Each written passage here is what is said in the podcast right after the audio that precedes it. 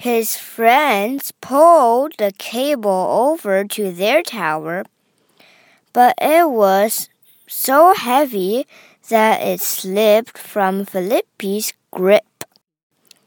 The cable's middle plumped forward, the street pulling the friends on the other tower to the very edge. Philippi, just in time, secured his end. 朋友们帮忙把绳子系在了双子塔的另一端，但绳子太重，在菲利普手中滑了出去，绳索的中间部分快要滑向另一端的朋友那里时，菲利普及时抓住了。It took 3 hours to pull the cable back up. Frantically, as the stars faded, they tightened it between the towers. It was past dawn before they were ready.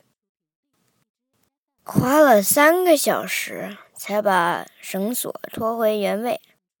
说实话，直到星光退去，他们才把绳索系好，天亮之前终于搞定了。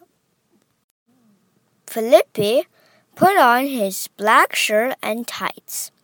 He picked up his 28-foot balancing pole. All his life he had worked to be here, to do this. 菲利普穿上黑色紧身衣，拿起了长28英尺的平衡杆，就像以前的那样高空行走。As the rising sun lit up the towers, out he stepped onto the wire. 太阳升了起来，照在双子塔上，此时他要踏上未知的旅程。Out to the very middle he walked, as if he were walking on the air itself. Many winds whirled up from between the towers, and he swayed with them. He could feel the towers breathing. He was not afraid. He felt alone and happy and absolutely free.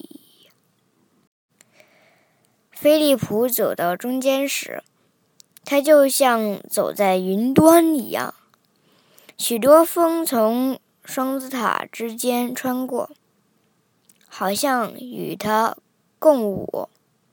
他能感受到双子塔的呼吸，因此并不害怕。在高空中，虽然独自一人，菲利普却很快乐自由。A woman coming from the subway might have been the first to see him. Look!